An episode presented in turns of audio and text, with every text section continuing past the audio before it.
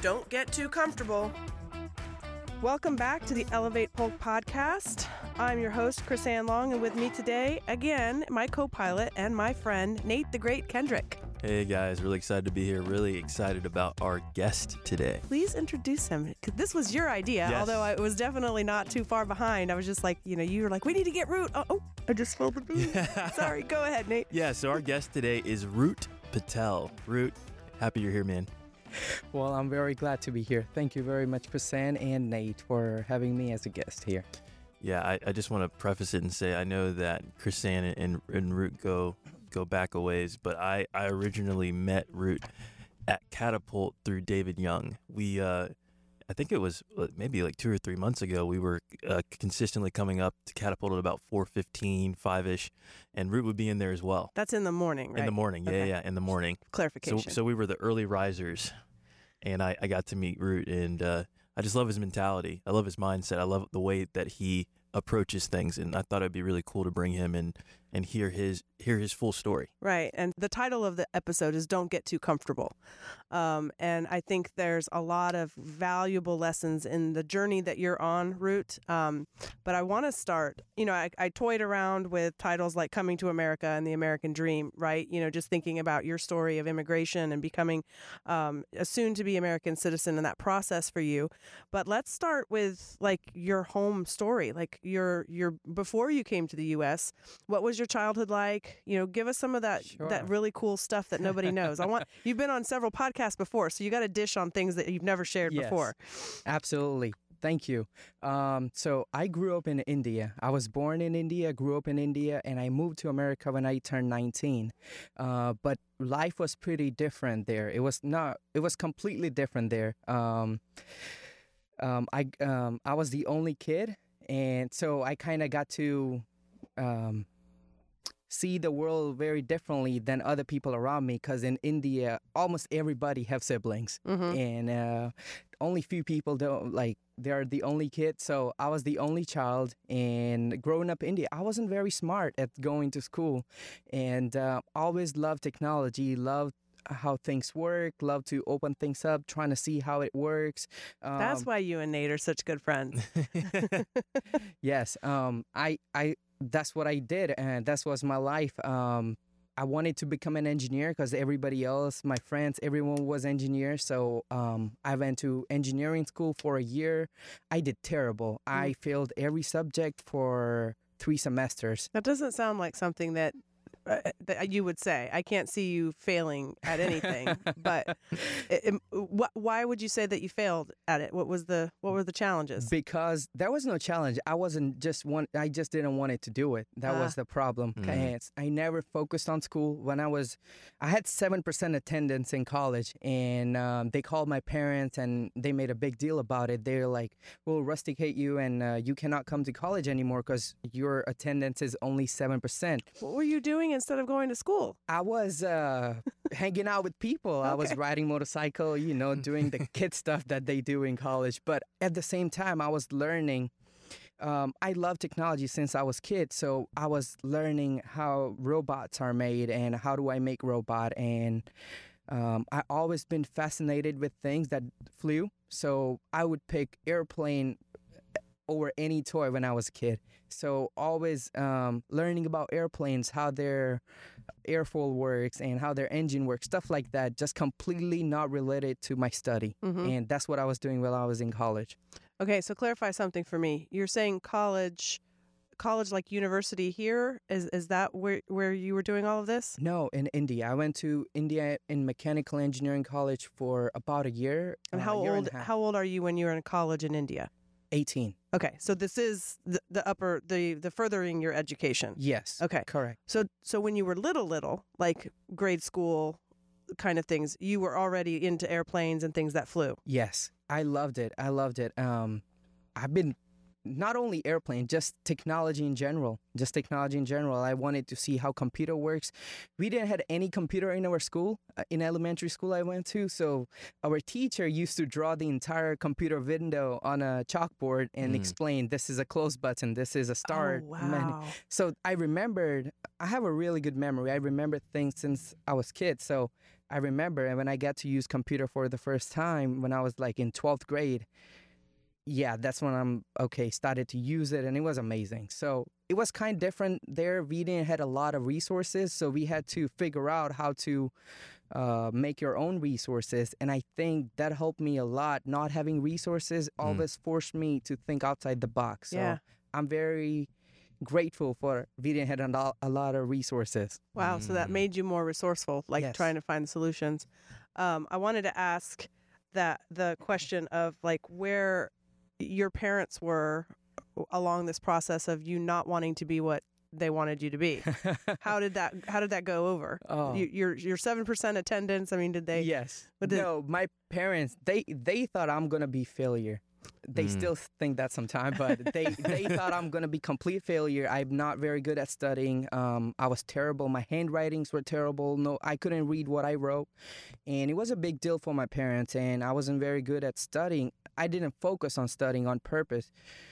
Um, and um, they didn't understand that, and uh, so it wasn't very good. But they, my mom has always been supportive of me. Like even though she was not happy what I was doing, she always supported me. Hmm. She was like, "Okay, go ahead." And my dad was in the same way. Even though he wasn't happy, he always supported me.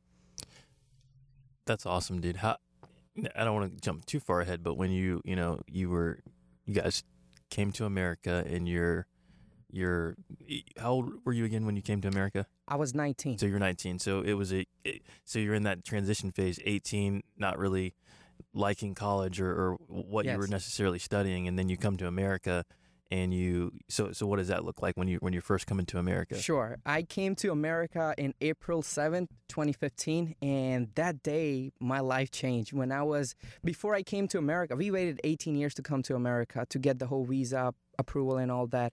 Whenever I got uh when I actually landed in America, I thought this is this day everything changes here. Mm. I'm starting a new life here and this is a land of opportunity. So I had that excitement and but I didn't knew English that time. I didn't knew anyone in America, didn't knew English, didn't had money, but uh, I just had that excitement. I I had that feeling that when I first landed, I smell outside the plane and I'm like, "Oh, this feels very good and I'm going to do very good here." Mm. So backing up real quick, I want to talk about. You just said your family waited 18 years to get the visa to come to the United States. Yes. So you, you were barely born or you were one year old and they started working on getting you to the United States. Yes. Wow. How does how does it feel growing up in a country knowing that what you really want to do is be in another country? I mean, how does that how, what's the what's the dynamic of that? Does that does that change life? I mean, do you do you talk about it on the on a daily basis like the progress of, you know, what what the what the visa process is or where we are?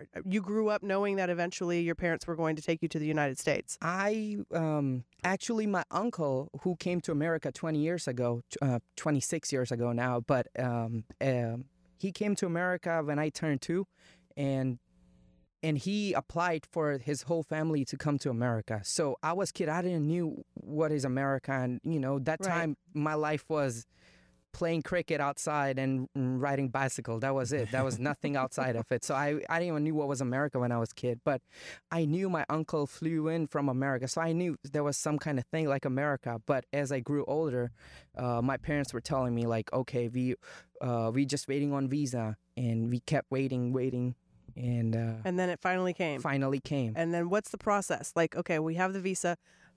Did you sell the house? Did you, you did you just pack and leave everything? I mean, what what was the next step? That was basically it. Um, I was in college and I, I dropped out immediately. They were about to they they the college already told me that we don't need you anymore. But I was just staying in the city, hanging out with the friends, and uh, that's what I was just doing. So I'm like, okay. So I came home and uh, we just started booked a ticket. We I got visa in January and we came here in April. So we had Mhm. like two, uh, three, four months to prepare.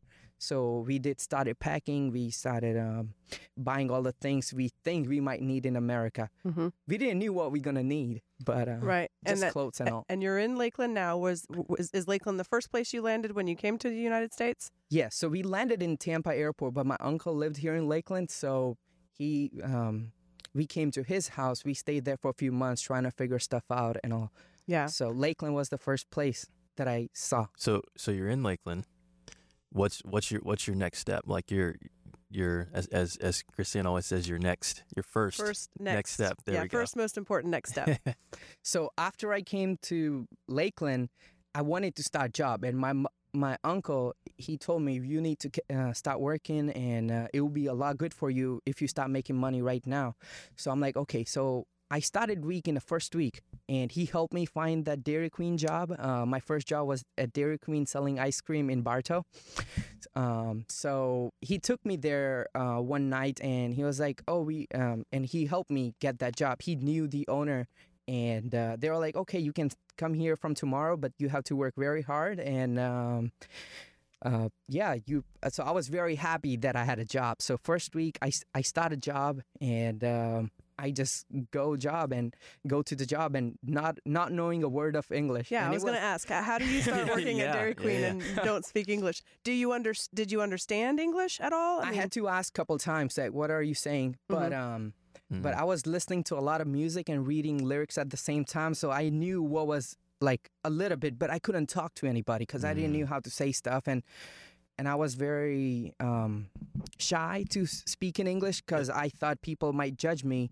But I Mhm. later I realized people in America are not like that. They're always wanting to help you if you don't know the language. H- Yeah. How, how was that? I mean, like you're. I mean, like, you're truly just like im- immersing yourself from like being in India, not knowing English at all, to just being immersed into Dairy Queen. How was that? Like when were, were you making ice cream and were you serving customers? How was no, that? When I wasn't. I wasn't allowed to uh, Ah, serve okay. customer because I didn't know how to speak English. But Mhm. what I was doing was cleaning and making ice cream in the back and uh, cleaning the bathroom, just cleaning the uh, parking lot and just basic other stuff that involve other than selling it to the customer. Got it. Got it. So, but I learned that and uh, I changed that. I learned enough. First, I learned how to talk to my clients in um, in Dairy Queen. So I I see my coworker what word they use, and sometimes I write it down what they use and how they what's the first word come out of their mouth. So I started repeating themselves. I started copying them. Mhm. Mm. And as I start kept doing and doing, I started taking customer first in a drive-through so they don't see me. Mhm. And if any, even if I mess up, other people are wearing the headset, they can fix it. Okay. So I started doing that, but um, I just told my my boss that I want to start taking customer. And my first boss, uh, um, who ran Dairy Queen, Pyle, she was amazing, and she's the one who taught me all the English because she forced me. She was like, even though we both speak the same language, she told me. I'm not gonna speak to you in Gujarati or Hindi or any other language. I'm gonna talk to you only in English, so you have to learn. hmm And I think that was the best thing that could happen to me. Yeah, I Mm. have a similar story in Spanish. Um, so I have I'm fascinated with immigration stories. You know, I just my mom came from Cuba when she was 14. Um, so I've all my life been you know raised with her stories of of different things that happened along the way and and and how they got to the United States. Um, but because I am Cuban, I also um, had to commit to learning Spanish because it was not I was uh, my dad's American and my mom's Cuban, and so Mhm. I had enough of a background with my family to be able to know words, but never really felt comfortable or confident in Mhm. speaking in front of people. Yeah. I couldn't speak to my mom in Spanish because she was always co- co- correcting me. Um, so I was in college. I met my dear, dear, dear friend Jimena, and Jimena and I were in the same class together. I missed a class, so I asked her if I could get the notes from the class before, and in order to do so, we had to go to her apartment to get them. Well, that started our friendship because we were walking to her apartment and having this conversation, and so we we we became study buddies. We had a book we were sharing. My mom had written something about in Spanish to me, and she was reading it. She's like, "Why is your mom writing to you in Spanish?" Because everybody who knows me does not look at me and think that I'm Cuban. Mhm. Um, and I explained it to her, and she goes, "Oh, from that moment on, I'm not speaking to you in any English. Everything we said from that point on, our friendship was Spanish. Mm. So I have this one friend who my Mm. relationship with her is 100% Spanish, Wow. and it's the greatest thing. It was the greatest thing for me to be able Yeah. to speak fluently Yeah. because she and she never broke the rules. Like Mm. she never stopped. You know, she never, awesome. Yeah. even even this funny story. I was in Costa Rica with she's from Costa Rica, and I was in Costa Rica and I was um, meeting all of her friends, all of her Costa Rican friends in in their country, and um, I couldn't. I would her boyfriend at the time. Um, was asking me like where are you from? and, you know i'm having this conversation in spanish. And they he was saying oh yeah. And jimena tells me that you you live in a lot of naranjales and i didn't know the word naranjal Well, naranja is orange. I should have been able to make the the connection. It was Orange Grove, but so but I'm looking like a complete idiot with these people Mhm. that I've just met, trying to make sense of what language it is, and then I feel like a really dumb dumb because Mhm. naranja should be an easy word. So like I can relate to that like discomfort, that insecurity, that worry of having a conversation and making a mistake. So I, I'm listening to you thinking, God, yeah, I, Yeah. I can totally relate. But you're so strong now. Like yeah. five years is nothing, and you've you've mastered the Yeah, language. seriously. Thank you. So first, when I was, uh, me and my parents were new in America. It was um, very hard for us to like we uh, all of us didn't knew English, so we didn't even we couldn't even go to restaurant and order food because we didn't knew how to order. Like we were so afraid, and it was very uncomfortable thing.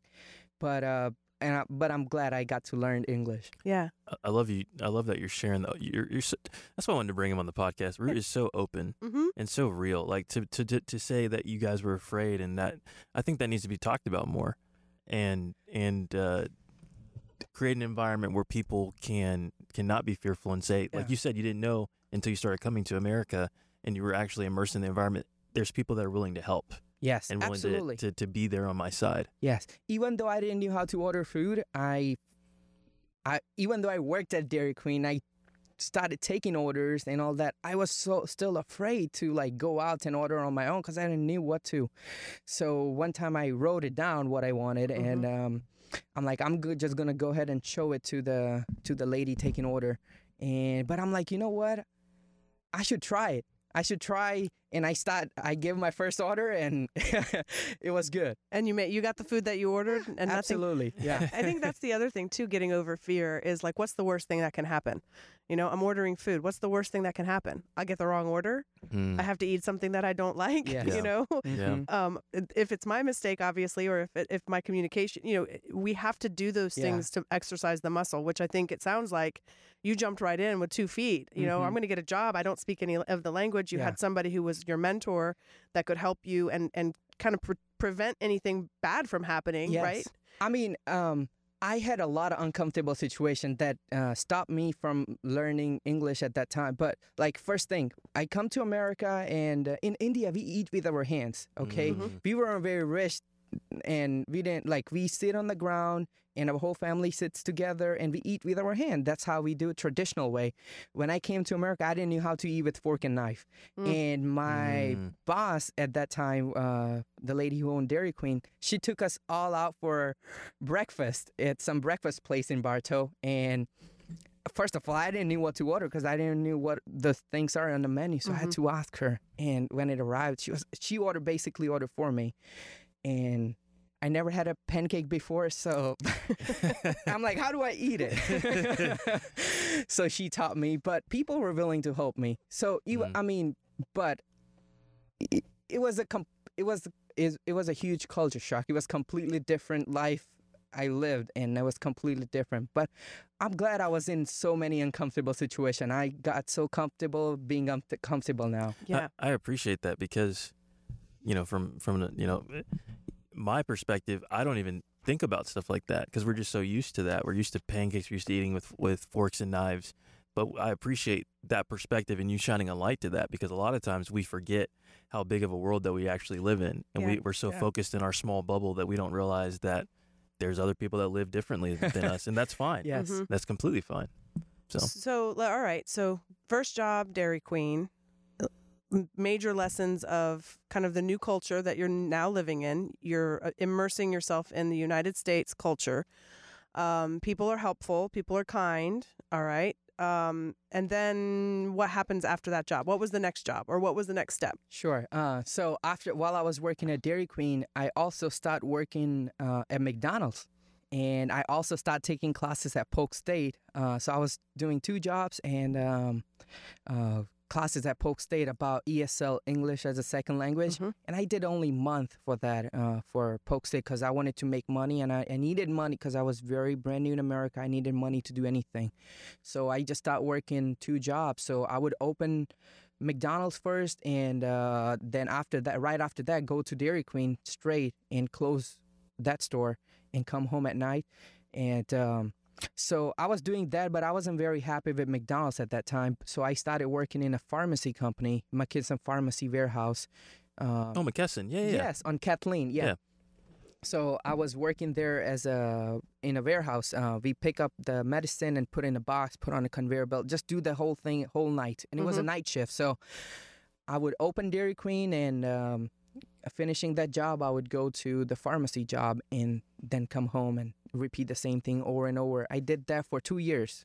Okay. So two years, two part-time jobs, or basically two full-time full-time job- yep. jobs. Wow. Um, and you're you don't have any time to network, build friendships. I mean, I'm assuming it was just work, work, work, work, work. It was just Not work. a lot of fun time, No. downtime. Absolutely not. I had uh, I was sleeping like five hours, five, six hours, or seven hours if I'm lucky sometime. But I didn't have enough time to sleep. But um, and so I didn't have any chance to network with anyone. But what happened? What changed me? One time I was driving back from uh, from that job. But you know, while I was while I was working those jobs, I was still finding a time to study and try to understand language and trying to just I was just fascinated by technology. So I was looking for time to study about technology, study about what's going on. And I always knew that I will be doing something big. That's I had no doubt about that. Even though I was working at Dairy Queen and pharmacy job, I had no no doubt in my heart that I'm gonna be keep doing this because there is no way I came to America just to do this. Right. So Mm. so one night I'm driving home. It's like 3:30 in the morning. Driving home, I'm super tired, ready to like go home and sleep. But I hear I was listening to podcast that time, and it was in English, and I hear the story of Captain Cortez. And uh, so the story goes, um, uh, Captain Cortez wanted to conquer Spain. Uh, or Aztec. I'm, I don't remember exactly how the story goes, but he went there with only few men and basically when they arrived he burned all the ships and Hmm. he told his men if we going back home we going back in their ships not our Hmm. so no plan b so that time i knew what i wanted to do and before i came to america there was also one thing i i did that i didn't tell you before i was selected in india's top 40 for i, I made a drone that time Mm. and um, I just collected parts over the year, uh, ordered some parts with help of neighbor and my uncle and all that. They sent some part from America. Gather, I made the drone and I presented in science fair. It was amazing. So I always had interest in technology. So when I came here, I, I was studying for that.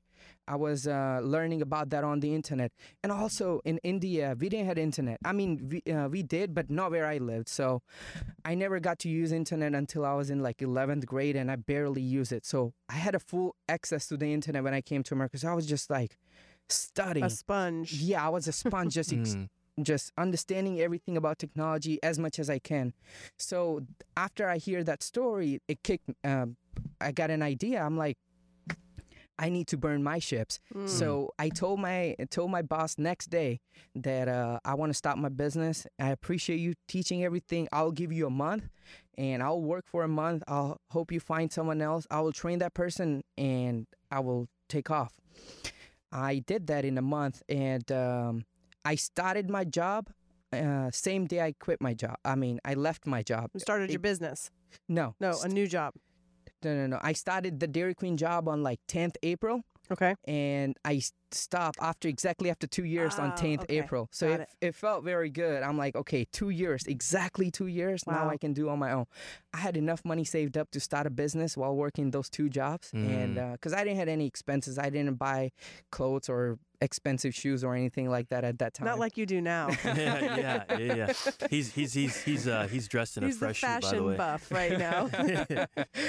uh, at that time I was just uh, saving all that money, so I started. Uh, I started uh, doing research. I'm like, okay, I can start. I can take pictures with the drone. So I had ten thousand dollars saved up. Uh, we purchased. I purchased a drone for five thousand dollars, and another five thousand to play around, and uh, that's how I started my business. Wow. Oh man, wow. I just love it. You burned the ships. You walked away. Yeah. You started a business. No plan B. No plan B. And you're now, I'm going to say, three years into being an entrepreneur, Correct. and you're just taking off. Like you're you're the airplane. you're flying. I love it. I'm very grateful for it. So, all right, I have a couple of technical questions. So, I want to just i want to understand the process of starting a business. Um, you're currently not a citizen of the United States, so were there any barriers? Were there any challenges? Was it a, a simple like, okay, I'm just going to start my business, started my business, and and and boom, we're done? Did you? What was the process? I mean, Yeah. So um, I didn't have any problem being an immigrant starting a business. That was no problem. I didn't. That was not even a doubt in my mind. Like uh, um, a lot of time, what happens? People tell us what you can do, what you cannot do. I'm glad no one was there to tell me what I cannot do. So Yeah. that was no doubt that I'm gonna be starting a business in America. So. As soon as I quit my job, I start making a list. Every morning I wake up and I make a list of a, of a city. And uh, at that time, I didn't have a business card or anything. So I would take pictures with the drone and uh, print that on a very, very high quality paper from Staples and uh, take those pictures. And I make a list of all the construction company. Uh, so, for example, one day I make in Tampa, next day Sarasota, Orlando. I'll make 30 and I just go knock on their doors every morning. I get up. They're, if they're expecting me or not expecting me, none of them were expecting me. I just showed up there and just start knocking on the doors, big buildings. And a lot of time they told me to get out. A lot of time they they were surprised that I even showed up there, and a lot of time they didn't care. So, but um, that was the process I started getting into. This I'm showing up like, okay, this is what I can do for you. mhm. This is what I can do for I think you. this is the time for you to tell the shoe story. Yes, Absolutely. Absolutely. Uh, so I tried this many times. So I wanted to. So this is like much after in my career uh, when I started business. So after I start the business, I start getting jobs because I was knocking a lot of doors, uh, meeting a lot of people, and before I even start knocking on a door, I did something very good that changed everything. Everything uh, what I'm doing right now. If that didn't happen. I wouldn't have anything that I have Okay. and it is showing up to the LBL event for Ah. the first time. for the first time. That time I was just quit my job and I was uh, just looking on Facebook for the events, trying to meet people, trying to be uncomfortable, put myself in uncomfortable situations. So I saw uh, LBL events. I'm like, what is that? Lakeland Business Leaders. I want to start a business. Let me go.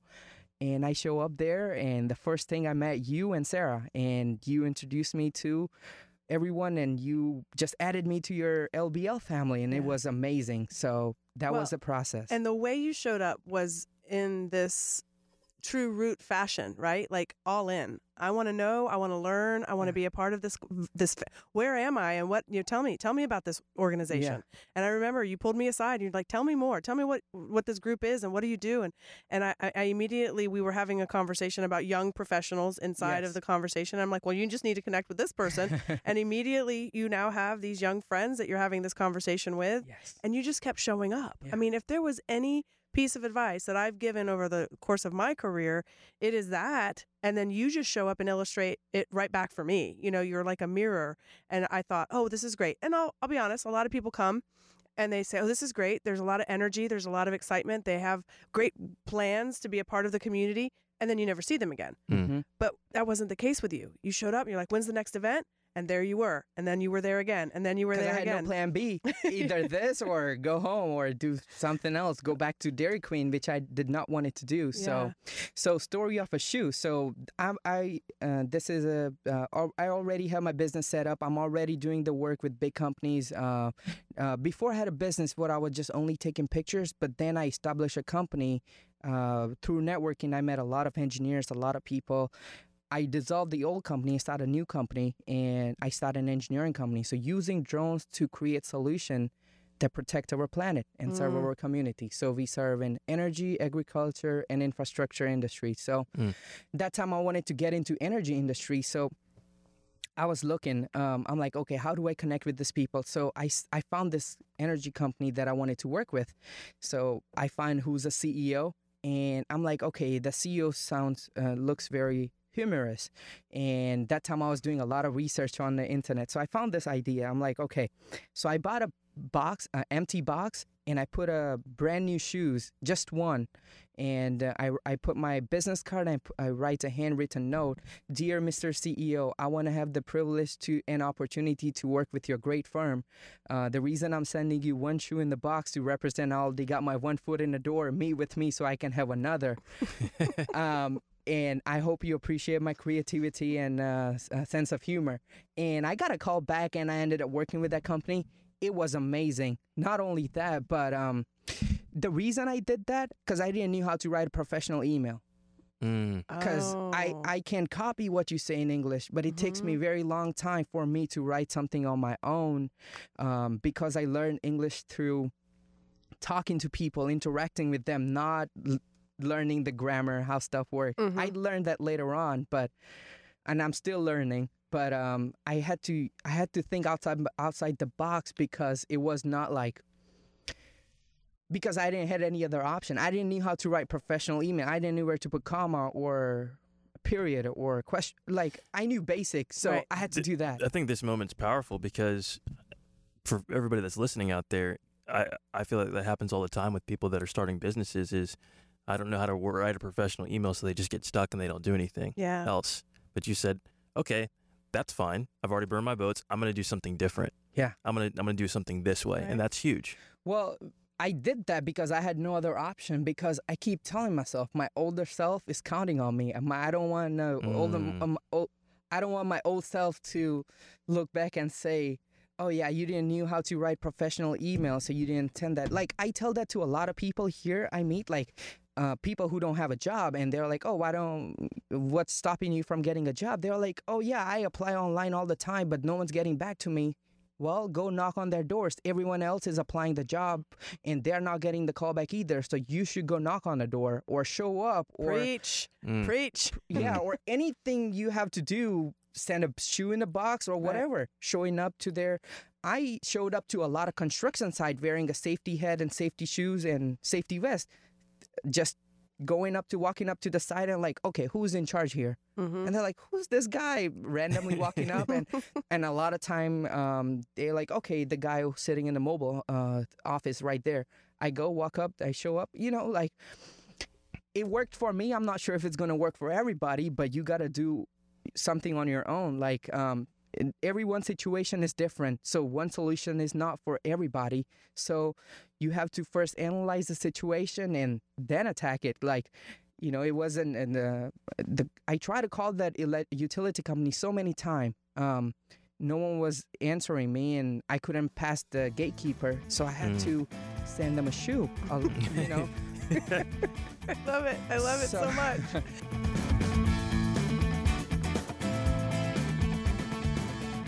Hey, Elevate Polk podcast listeners. Are you ready to level up? If you're interested in starting a podcast or if you need a studio setting to record video to grow your business, our podcast production team is gearing up to serve the community of people with great ideas who want to share their message with the world. If that sounds like you, get started today by visiting maximizedigital.com forward slash studio to learn more about the podcast and video packages available. Just mention you heard about the studio on the Elevate Polk podcast, and you'll unlock exclusive pricing just for our listeners.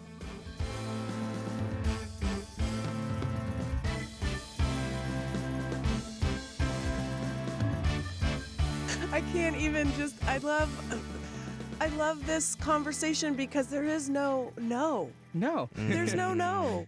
There's just okay, you said no, but I'm going to find the way to yes. And there's there's Mm. I'm not stopping until I get there.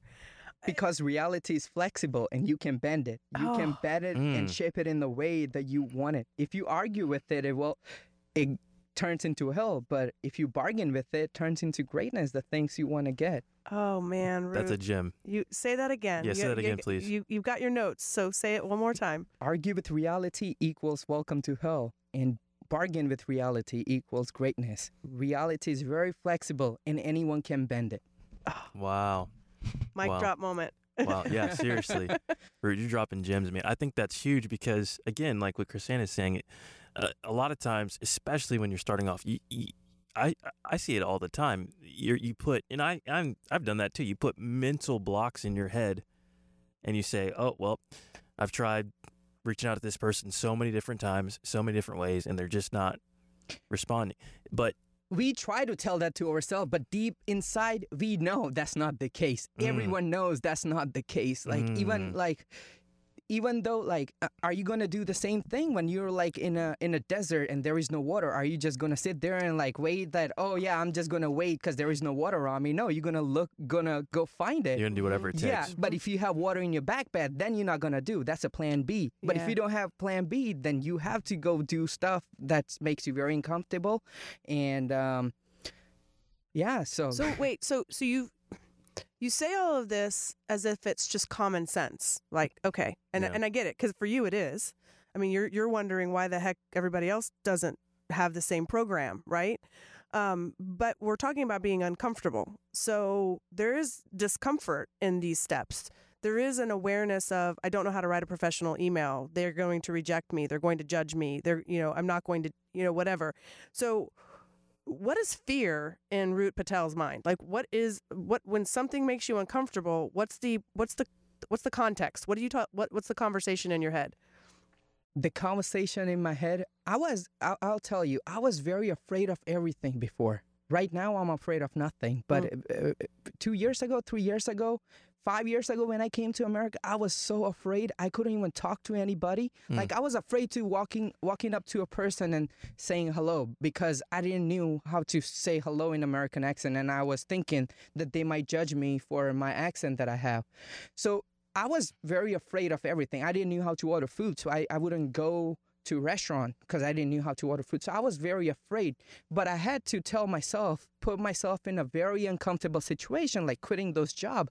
I don't have any other options. So when you're in doubt, when you're having this, do completely something bold.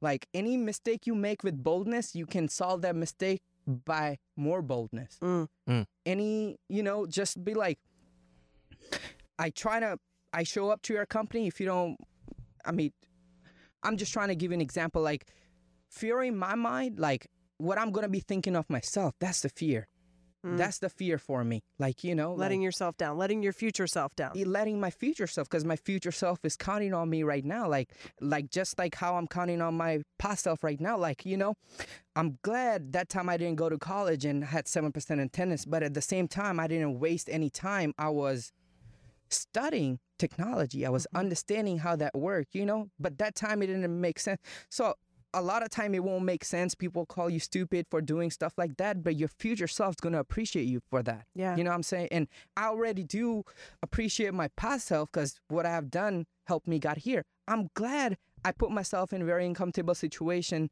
after listening to a podcast and tell my uh, my uh, boss next day that I'm quitting a job.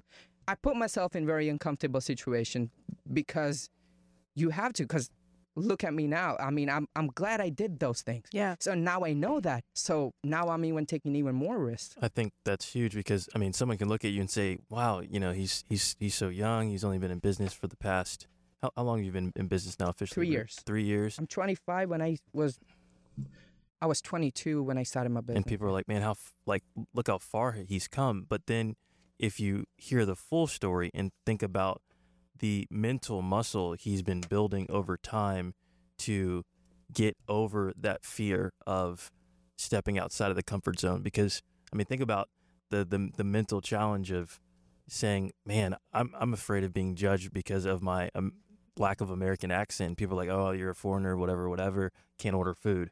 Can't talk to people but just consistently putting yourself out there Mhm. consistently putting yourself out there to where you had the mental capacity Yeah. when you were saying, "Oh, I'm, I'm going to burn my my bridge."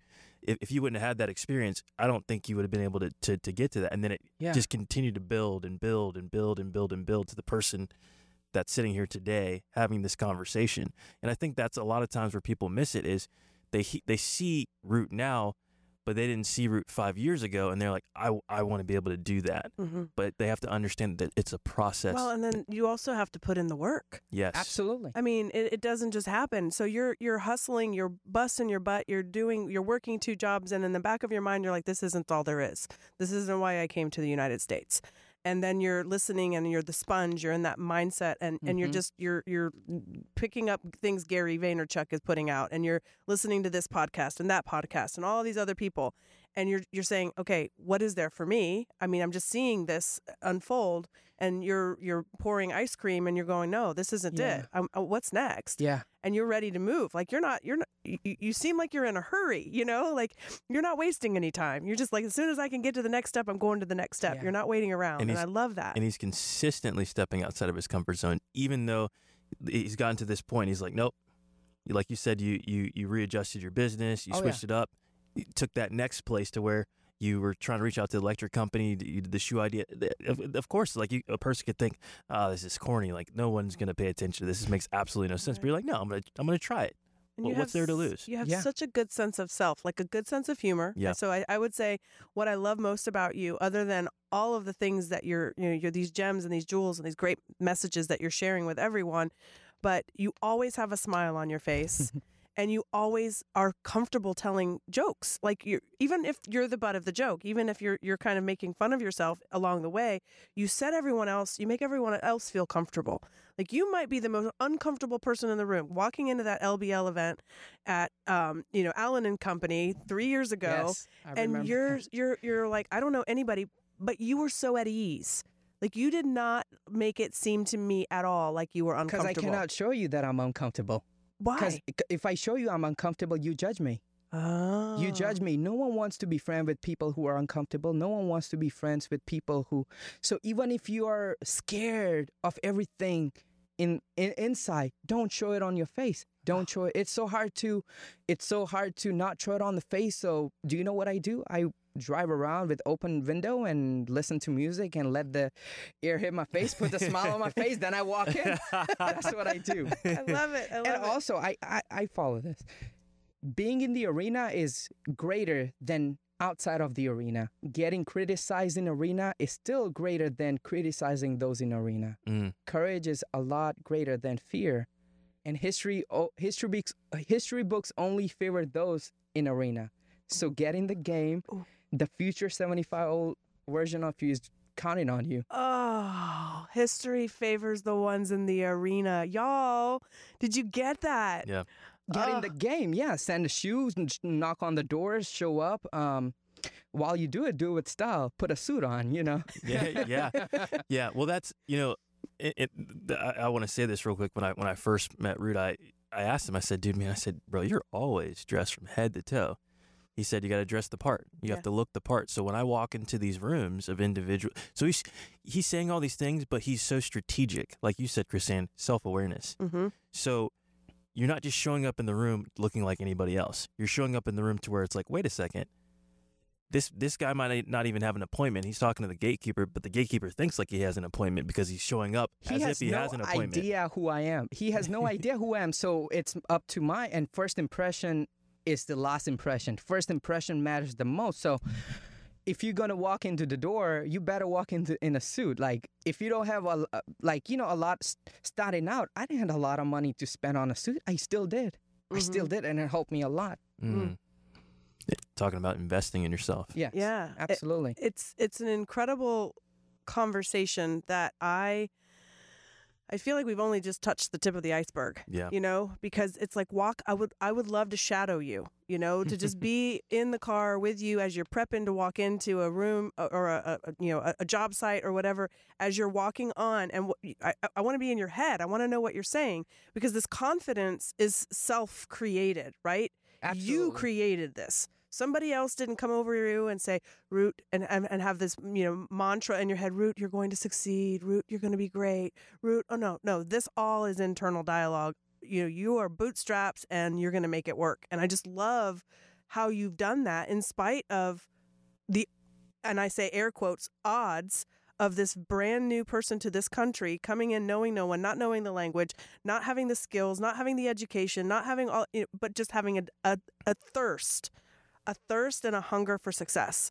And that's it. That's all you walked into this country with. And look at you. Like Mm. you are creating the story of success that you are you're mapping it out. And you're you're like, I know what I want to tell myself when I'm 75 years old. Yeah. I want to tell myself that I did everything that I could and I left it all on the field. I didn't wait for somebody to give me a hand up. I, I pulled myself up. Yeah, when I was when I was first started a Dairy Queen job, I called my friend back in India, and my first I, I got paid eight dollars an hour, and I called my friends, and I'm like, "Do you know how much I'm getting paid?" They're like, "No, how much?" I'm like, "I'm getting I'm making eight dollars an hour. You have no idea how rich I am right now. I can, I." You, what are you guys doing with your life? I'm making eight dollars an hour, and uh, so, I mean, you know, I mean, that time, but I just didn't want it to keep making that. I knew that. I, I knew that one thing for sure. I did not want it to do this. And making money in America is very easy. So I, at that time, I was thinking Mm. like, okay, I Wait, make, say, wait, say that again. making money in America is extremely easy Mm. because at that time I was making ice cream and I was thinking, I'm like, this is crazy. I'm just making ice cream and I'm making eight dollars an hour. Like really, that's a lot of money for making that. That time I was thinking different. Okay, I was 19 and now I know it's not a lot of money, but um, No, but from your perspective, from Oh, where yeah. you came from, Oh, yeah. that's huge. That wow. was huge. And I'm like, okay, so I'm making a lot of money, so I gotta save up money. And if I don't save my money, and I'm gonna be continuously working in this, so I saved money. I knew al- always that I wanted to do some kind of business. Did not knew what kind of business, some some kind of business. So I was just like saving for imaginary business that I'm gonna have. Well, now we're now I, I want to let you have a chance to talk people through what business is for you today. So, what is the business? Who is your audience? What are you creating? What's what so- solutions are you do you have? What problems are you solving in your business? Sure. So um, I started this Voyager Voyager industry in 2019. I formed that company in 2019, and before that, I had a different company, but doing similar kind of work. So Voyager provides engineering solutions to energy, agriculture, and infrastructure industry companies.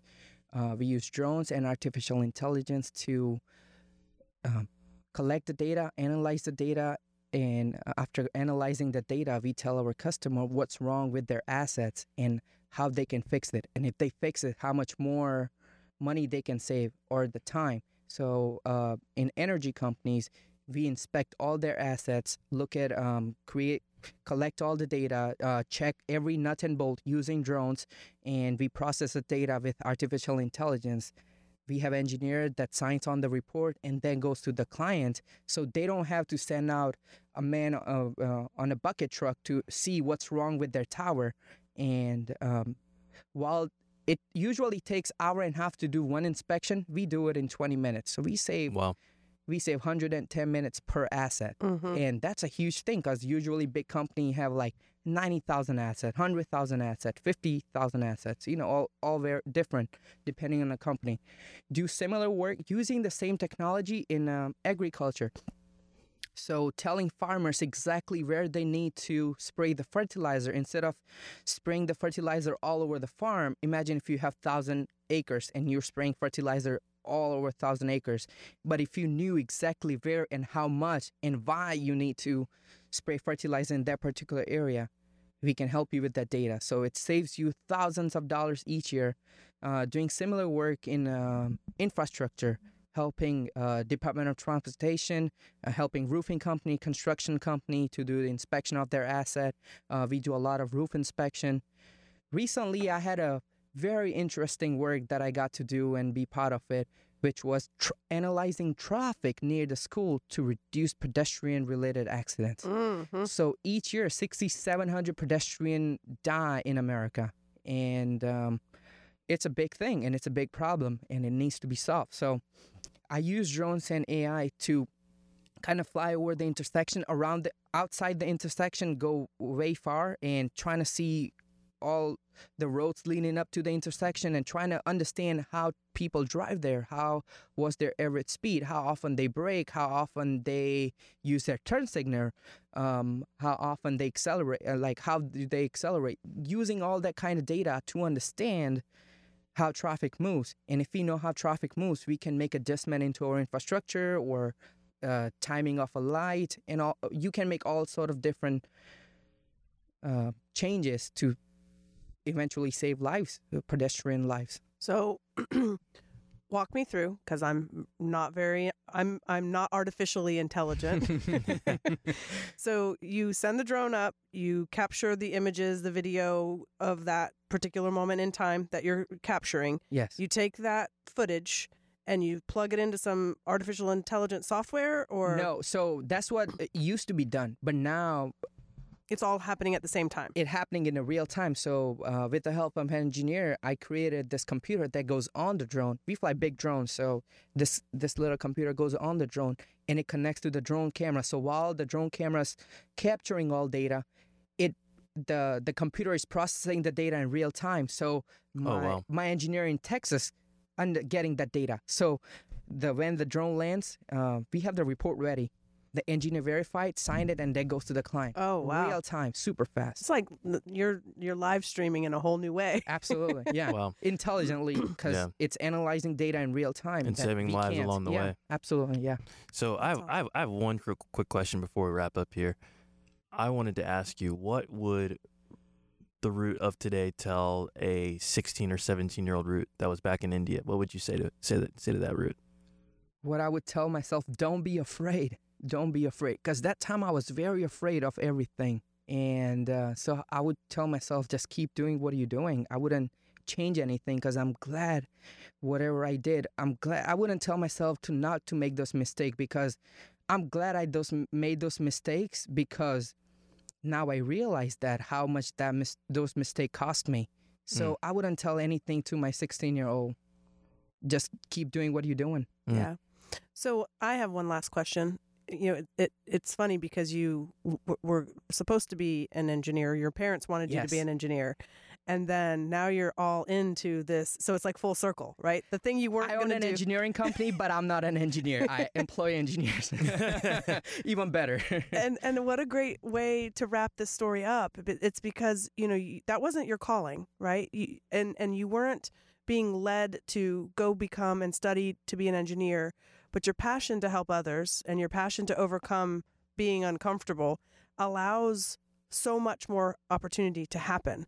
So for those who are kind of bucking the system, if you will, and saying, you know, well, this isn't what I want to do, this isn't what I want to be, follow the path that Rut has taken and learn how to become, you know, im- immersed in the technology, immersed in the the other part of it, and and start a business. And then hire the people that you, you would be if you studied Yes, all those years. exactly. Instead of that, now you're the guy that's hiring them. What a cool, cool way to wrap the story up. I want you to say anything to the audience. What, how do you want people to remember you? What is one key little? I mean, you've dropped so many gems and so many nuggets already, Yeah. but you've got your notebook. And if there's something on your heart that you want to wrap us up with and take us home, land our land our drone. Absolutely. So I just want to tell our audience and tell everybody that remember the reality is flexible and you every one of you has a power to bend it. And not only that, don't be afraid of breaking rules cuz if you don't if you're not going to break rules, no one's going to remember you. No one's is remembered by following all the rules. Even the rules like I'm not talking about the rules that uh driving double the speed limit on purpose not that kind of rules a lot of time we set rules over for ourselves that we think we not we not supposed to break it break those rules right now you know that's what i would tell our audience And if somebody wants to get in touch with you, because I have a feeling there's going to be people calling you and saying, "I need you to come speak at my school. I need you to come talk to our. You need to. Uh, could you be a mentor? So how can our audience get in touch with you? uh, audience can get in touch with me with email it's rutpatel at yahoo.com r-u-t-p-a-t-e-l at yahoo.com or give me a call anytime 863-409-1837 or follow me on social media it's uh, rut patel r-u-t patel And you, and you're on Instagram, Twitter, Facebook, everywhere everywhere, Everywhere. Clubhouse. clubhouse All of the places. I love it. Well, thank you, Rut, so much. And Nate, thanks for hooking this up and getting him in today. I know that um, this was just a great conversation that needed to happen. Absolutely. And you're going to come back. I know we're going to have you coming back at, at some point in time to talk about something else. But thanks for coming, Rut. Thank you. Thank you very much. Thank you, Chrisanne. Thank you, Nate. Thanks for listening, and remember we have a new episode each week, so be sure to subscribe on Apple Podcasts or wherever you listen, and remember to leave us a review. We promise to read every one, and you can always find all of our episodes at elevatepolk.com. If there's something you want to hear about on an upcoming episode or someone you'd like us to feature, please reach out to us on Facebook at Elevate Polk. Boom!